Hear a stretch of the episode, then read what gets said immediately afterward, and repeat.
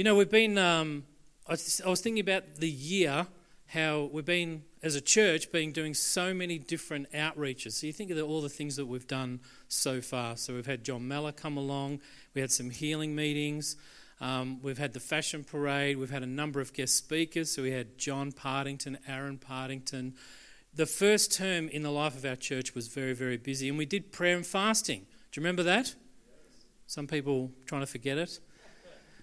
But, you know, some of us actually did a full fast, some people did a partial fast. And then I was thinking about our theme for the year, which, of course, comes from uh, Psalms, where it says, May the favour of the Lord rest on us, and may he bless the work of our hands. And I don't know if you've realised, but since we actually went through a time of prayer and fasting, there's some people who really, well, we, we sort of feel like they're in the trenches. Things have gone wrong. There's been some struggles in their life. Some people have got sick. Some people are fi- f- uh, sort of facing different crises and, and problems and struggles and physical pain and, and all sorts of things we've heard about as a leadership team. And, you know, this week I, I was actually going to share a, a, totally different message. But in, in the midst of actually writing that one I, I was going to share, I felt the Lord say to me this phrase where is God's favour in times of crisis? Because we ask that question, don't we? Now, look, I, you know, I know some of the stories of the people who are, you know, some of us who are sitting, sitting here this morning, and I don't know everybody personally, but I've really felt in my heart to, to just share some of the things that I've learned through going times of crisis and how it connects to my relationship to God. What, what do I need to do when I feel like I don't have God's favour? Because you know when you're in a trench when you feel like you're really in the trenches to use a, a, sort of a, an imagery that we understand you know like you're a soldier you're stuck in a trench you're under pressure the conditions inside the trench are horrible you can't get out of the trench you can't move forward. You know there's you know in literal trenches um, you know there's mud there's blood there's it rains. There's not a lot of hope while you're stuck in a trench. But we really feel that God's going to bring some breakthrough in the next few months for a number of people and for us as a church. It's not that we're not moving forward as a church, but I just really want to minister and speak into this whole concept. If we have God's favour, which we, we know we do through Jesus Christ, we celebrated communion. If we have God's favour, when we're in the midst of hardship and trial, it feels like we don't have God's favour. We actually feel like God is in the distance or is far away from us. And so, where is the favor of God in times of crisis? So, you know, I, a, a, couple of verses came to mind, and this is this won't come on the screen. I was just thinking, you know, in, in Hebrews it has this um, phrase that says, "Don't throw away your confidence."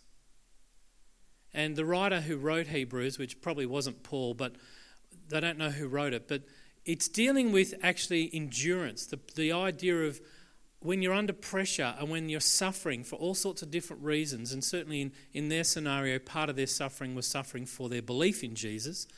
But he uses this phrase in, in Hebrews 10:35, don't throw away your confidence in God.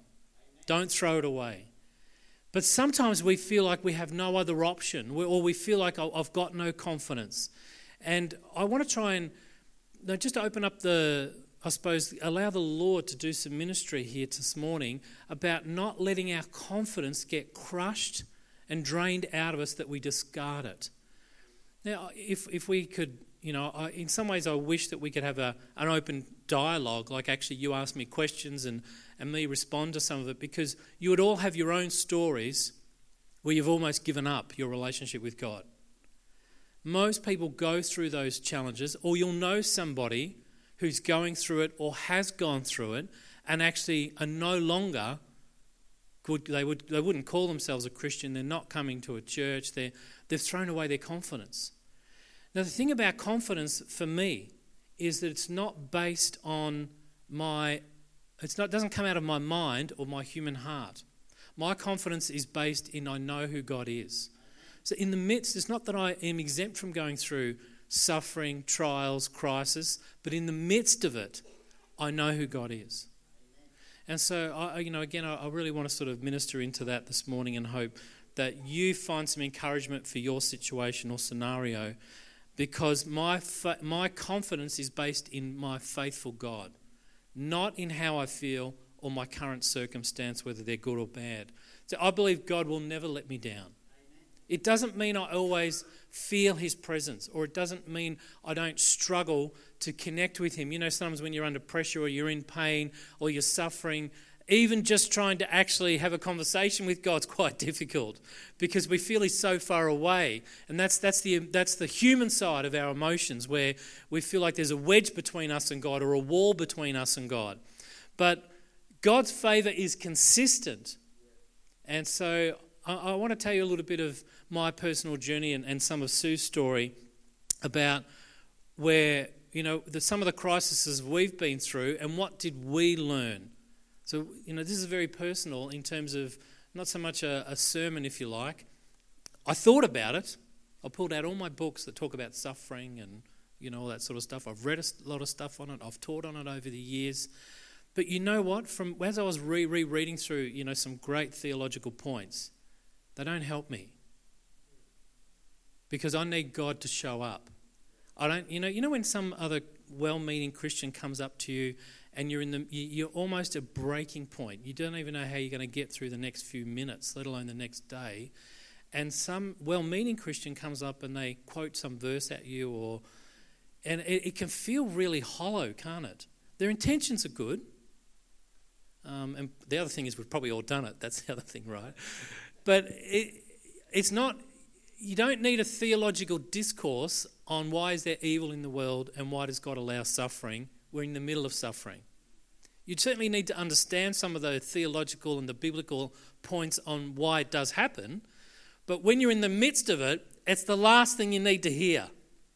Because what I've found, and I, I hope this resonates with all of us here, what I need the most is I need a touch from God. I need to hear his voice.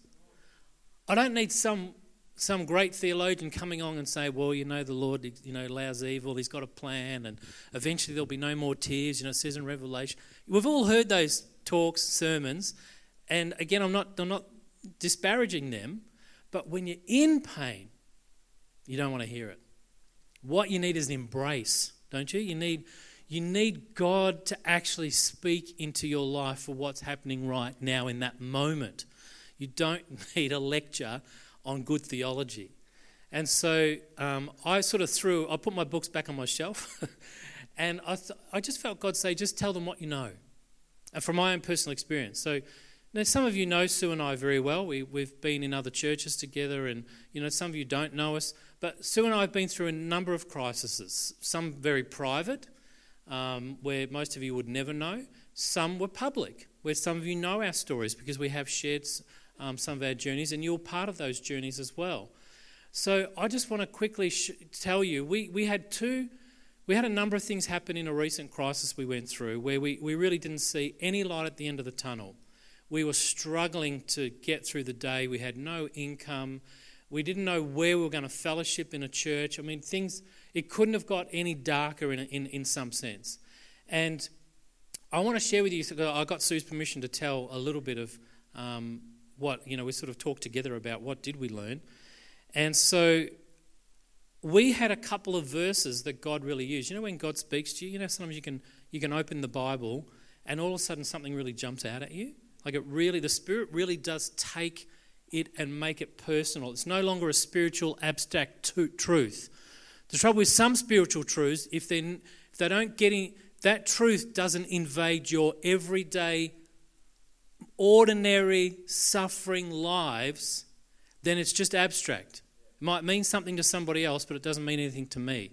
It, the truth of God actually wants to come into your normal, everyday, current circumstance and minister life back into your soul. I mean, as Lockie was saying, where the Spirit of the Lord is, there is freedom. We have a, we have a life giving Holy Spirit. He brings life, not death. He speaks life. He brings healing. He ministers. He, he resurrects. He encourages. He girds. Doesn't always change the circumstances. In fact, very rarely are we immediately liberated from our suffering. And again, there's a whole lot of theological reasons. I'm not going to share them with you today. So I'm going to tell you a little bit of the story because we found a couple of verses. In fact, um, just why don't you come up and tell the story? She hates coming up, but come on, Sue. Give her a hand. She.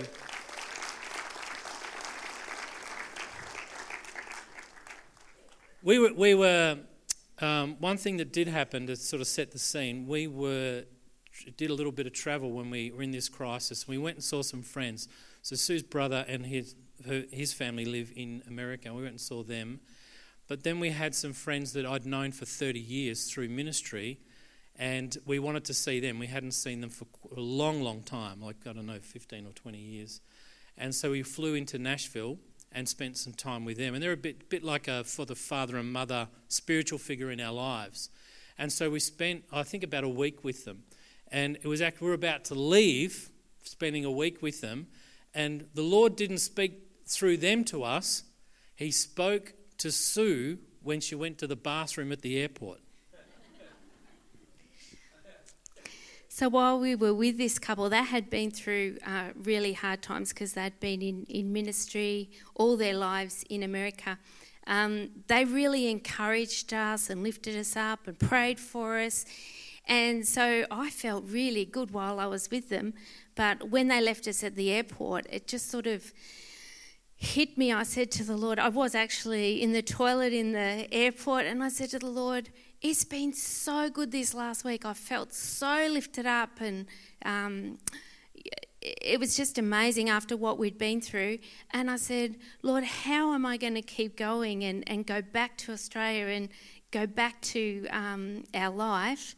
And I walked out of the toilet, and there was these bits of paper, and they were verses it was unbelievable. Somebody had printed them off and put them in the toilet at the airport. And I came out to Greg going, Look at this! The Lord's spoken to me in a very unusual way. And you've got the verses, haven't you? Yeah, thank you. Give her a hand. She doesn't like coming up. So we're not, you can't make that stuff up, can you? You just can't make it up. That's a true story. And so to think that someone we, we've never met, they don't know our story, but obviously they, they printed off a chunk of them, and you know, they're only about that big bits of paper and they had two verses on them. And the first one, go to the next slide, thanks, Jonathan. The first one is actually the one I really want to use today, and it's out of Colossians chapter 2, verse 6, where it says, And now, just as you trusted Christ to save you, trust Him too for, every, for each day's problems. you couldn't get more direct than that, could you? And here's, here's our struggle. I think if we expect God to prevent us from experiencing trials, suffering, physical pain, injustice, people accusing us of things when it's not right, family members, you know, also I mean all sorts of stories, physical illness. If we if we think Christianity is linked or dependent that God should actually protect us from all of that stuff because we follow him, we have we have we, our expectations are not real. Because what this verse tells me is just as I came to faith in the first place, the very first time I decided to follow Jesus and to commit my life to his way of living, his teaching of how to get through life, then that simple trust, just as I came to Christ in the first place, I have to use that trust when I'm in the heat of a crisis. Because this, for me, this is what the issue was. I'm not following Jesus because he can instantly deliver or protect me from everything that's unpleasant and difficult. That's very shallow. If you follow Jesus for that reason, again, your expectations are nowhere near reality. And God never promises that. But I follow Jesus not because of what he can give me every time I demand something from him, but I follow Jesus because I know who he is. That's the difference. I know he loves me. And so, even in the midst of my suffering, if I stay close to His embrace, if I'm still intimate with my God, and instead of, we know some people blame God, don't they? So here's the first thing that we did. Go to the next slide. Thanks, Jonathan. And, and Sue, Sue helped me put, a, put this together. We sat down and we listed a number of things. We didn't blame God for what was happening. Now, it's tempting to blame God because, again, theologically, we think, well, He's in control of the universe. He could prevent things, He could stop things, He could intervene. All that's true. But here's a principle here, though, I, I want you to understand that if we blame God, we take our or we put our focus onto the problem and we give it more energy and life than it deserves. That's what we do. We take our focus off God. So we didn't stop going to church. We, we, we never had an argument with God. We certainly cried out to Him. We asked Him to deliver us, as, we, as you do, to help us, as you do. We, you know, it's not that we didn't, we didn't ask those questions, but we didn't say, Why are you letting this happen? Now, here's what I've learned about the why question. Even if God answered you why it would happen, you always have a second question of another why. So I don't think I don't think God giving us the why answer is actually the solution to our problems in the midst of our suffering. The answer is actually knowing He's right here with me and feeling that, hearing his voice, having him minister and strengthen me, to encourage me and to lift me up. He doesn't have to explain himself to me. But sometimes I think we, th- we think that he should, or we almost demand it. And, it, and look, look, you can read the Psalms. A lot of the Psalms is David and the other writers crying out in pain and, and for good reason, actually asking God to deliver and save them. But they always finish with a praise because of who God is not depend you don't we don't stop connecting with our God because we're in suffering and we think it's unfair. That's that's not well that's shallow in, in, in one way. So, so even though Sue and I were, were traumatized, we were spent, we were suffering, we weren't sure what we're coming back to, we never blamed God because we did not see our current pain as a reflection on whether God loved us or not. I know God loves me because of all the years that I've been following him and my relationship with him. That's what sustains me. And so it's not, it's not as if I don't have God's favor. Why would I withdraw from the only being that can actually help me? You think about that. Why would I actually take myself out of God's family or out of relationship with Him or stop going to church in the midst of my suffering when He's the only one that unconditionally loves me and cares for me and could actually intervene at any second. And instead of excluding myself, I have to draw more and more close to Him in the midst of it. And again, not because of what He can give me in the middle of it, but because of who He's already shown Himself to be. That, that's how I see it. So, just as we've trusted Christ to save us, now too for each day's problem, trust Him. That, that, that was, for me, that was one of the, the key things. Here's the second thing we did. The next slide. Thanks, Jonathan. It's really related to the first one. We, we stayed the course. It's the best phrase I could come up with. We kept going to church. We kept praying together. We'd read the Bible. We, we, we, my discipleship wasn't based on how I was feeling at the time. It was, you know, to me, I sort of, again, going through a number of crises like we all have, I knew things were going to change at some point, but if I give up and if I quit, then I'm taking myself out of the arena in which God wants to actually direct and bless me. And so it's not a reflection on whether I have God's favor or not. I want to stay the course. Don't spit the dummy. We didn't do that. It's hard though. I mean, sometimes you not only want to spit the dummy, you want to grab a hundred thousand of them and throw them at everybody, right? So I'm not, I'm, not, I'm not glazing over that it's not emotionally easy, it's hard. But if you throw in the towel, you exclude yourself from actually the moment that God might is planning to speak to you, planning to minister to you, planning to actually lift you up, planning to actually rescue you.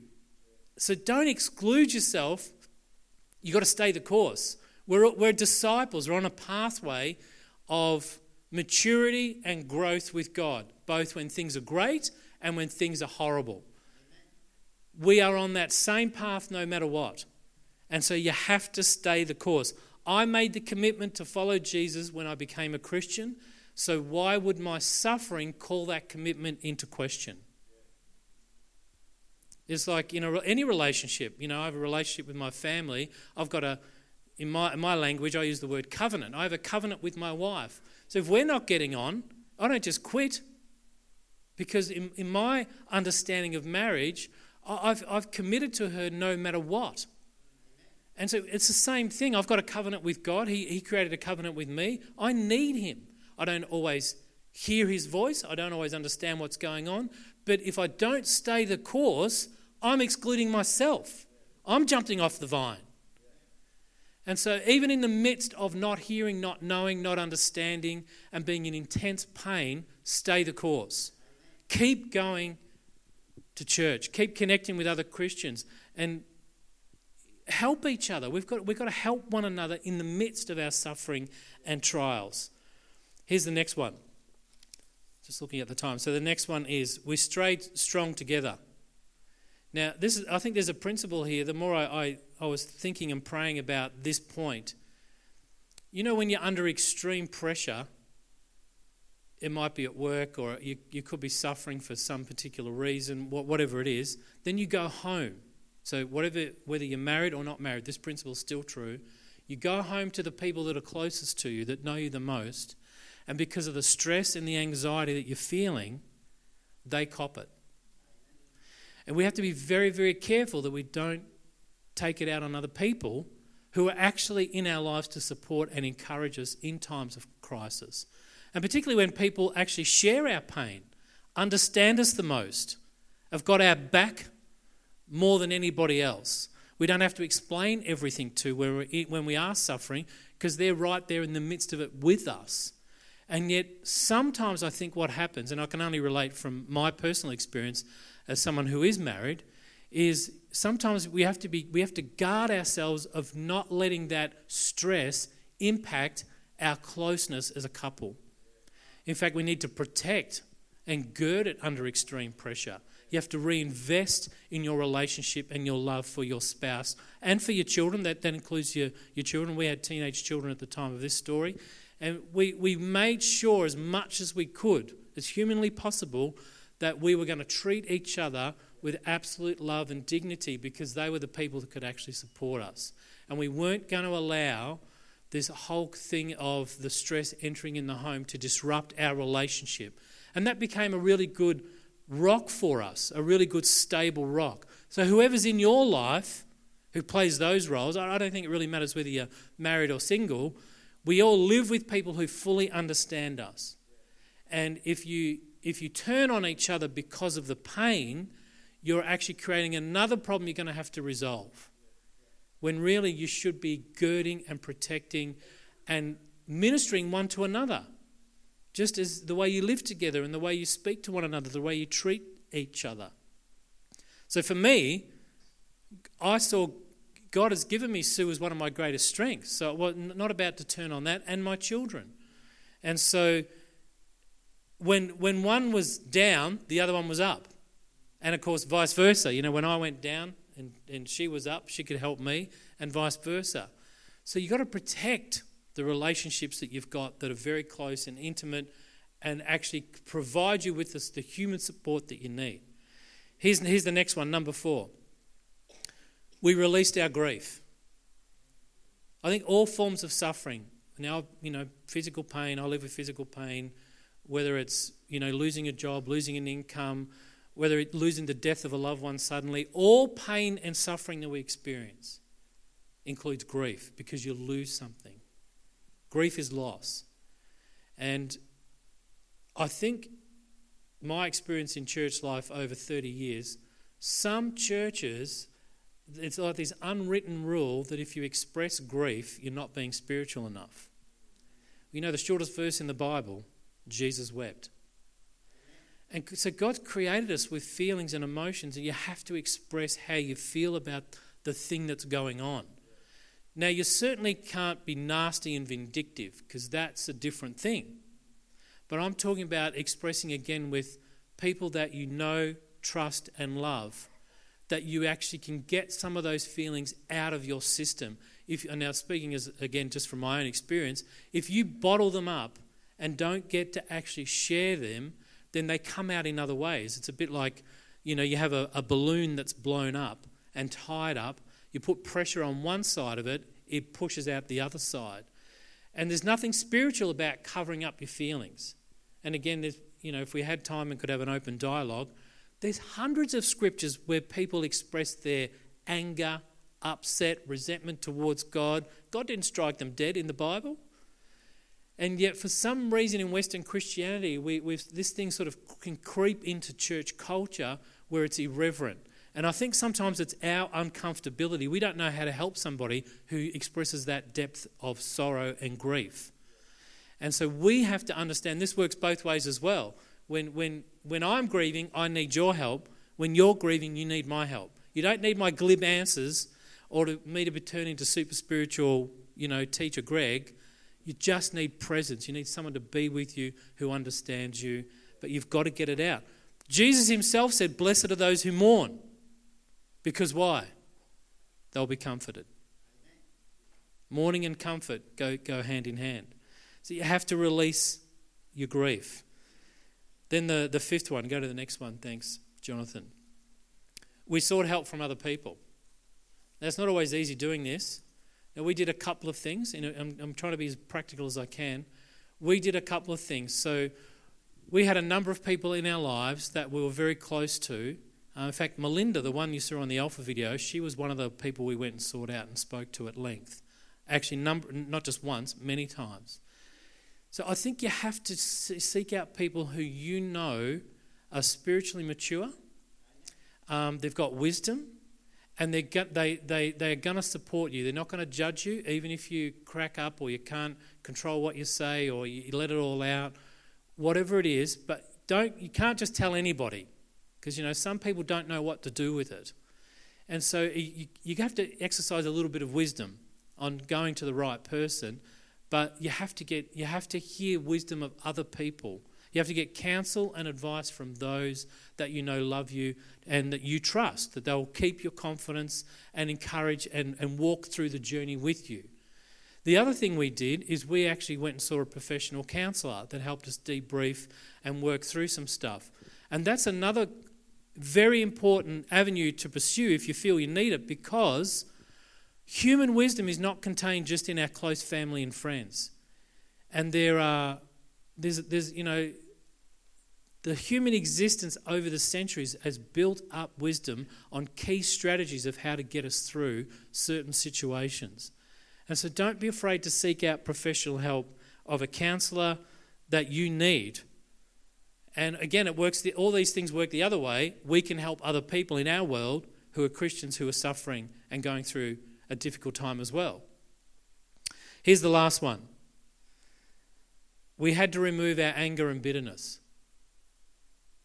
You know, in um, again in, in Hebrews 12, verse 15, it says, Don't let a bitter root take place in your life because it produces a poison fruit. And so one of, one of the troubles is when, when other people are involved in causing you crisis, it, you get your first emotion often is anger, but then you can become quite bitter. And what I found, again, just talking for myself, if I focus on someone should tell them, someone's got to put it right, how can they get away with this? What happens is it changes my spirit and it becomes very self focused and selfish. In fact, I remember um, some well meaning Christians coming to see us wanting to know what was happening, how we were coping, some people that we sort of knew. And I found if I started telling them the story, I felt like I was justifying myself. And so I just stopped. I, st- I stopped. I just look, we you know, it's a struggle, but we've got some support. Appreciate your concern. Because I could hear myself. You know, sometimes when you hear yourself, even though my intent was good, that sometimes you just think, well, you know, you get that feeling you can't win. if you do tell someone else, who's genuinely trying to help you, all the gory details, often they'll you, you can see it in their eyes. They're thinking, "Oh, yeah, this is probably only half the story." You know, if I spoke to the other people, it'd be a different story, which it probably would. But I just found, you know, if I didn't let if I let my anger turn to bitterness, and I became vindictive, then I wasn't carrying the spirit of Christ. And you know, does does everything just fall into place because you do the right thing? No. But here's the thing what I find God's more interested in my response when it comes to me. He's, he, I'm not accountable for what someone else says, does, but I am accountable for my response to what happens to me. And I, I, I, I'm going to finish with this phrase I felt that my character was more important to God than any words I could use to explain to someone what was going on. And so I, you know, it's, again, it's not easy. I had to work it out. It's not instant. I haven't got six easy steps to get rid of your anger when you're mistreated. There are no easy steps. You've got to process it. But if you let it take root, it will grow and change you in a way where you stunt your own mature growth. And you are accountable for that. Can't control the behavior of other people, but you can control your response. And this, this, is, this, is, the, this is the real everyday walking as a disciple of Jesus. The reason that we came and worshiped this morning together collectively is because we want to we want to unpack how do we get through life and how does God help us. We don't want to sit with any of this stuff, being angry with God or not letting our grief out or blaming others or or you know becoming angry and bitter and twisted. We probably all know people like that. And it doesn't doesn't change the other person who's harmed them, it changes them for the worst. And this is real discipleship where my character, God is very interested in my character. And if my character doesn't reflect the Christ that I'm following and trying to be transformed by, then I'm responsible for that no matter what happens to me, no matter what trauma, what tragedy, what injustice I've suffered or that you've suffered. We're responsible for who we are as we follow Jesus. And so I, we didn't badmouth people. We wanted to, and we felt we were justified if we, if we opened our mouth. But it, it, it, I just felt my, my heart was getting changed in a negative way. And I just had to close my mouth. And again, just ask God to, to heal and help me. I think the more you blame other people for what's happening, the more sort of power you give the whole thing. And there really something about focusing on your own character. So here's what I want to, I'm, I'm going to close now, and I just want to do this. If you feel like you're in the trenches, I want you to respond. If you want prayer, why don't we all stand up together? Because I know that there's been many stories of struggle and suffering. And our, go back to Colossians 2, verse 6. We trust God not just to save us, we trust Jesus not just to save us from the penalty of our sin, but we, our trust is here, in Him in the midst of our everyday problem and in a crisis. We haven't lost God's favor. Don't equate God's favor as being visible just because everything is going well and, you know, things are successful or you feel like there is no problem in your life. God's favor is not measured against that. God's favor is measured against the fact that He's led us into His kingdom and that He has given us Jesus Christ to be with us no matter what life brings our way. That's the favor of God. God doesn't remove his favor on and off.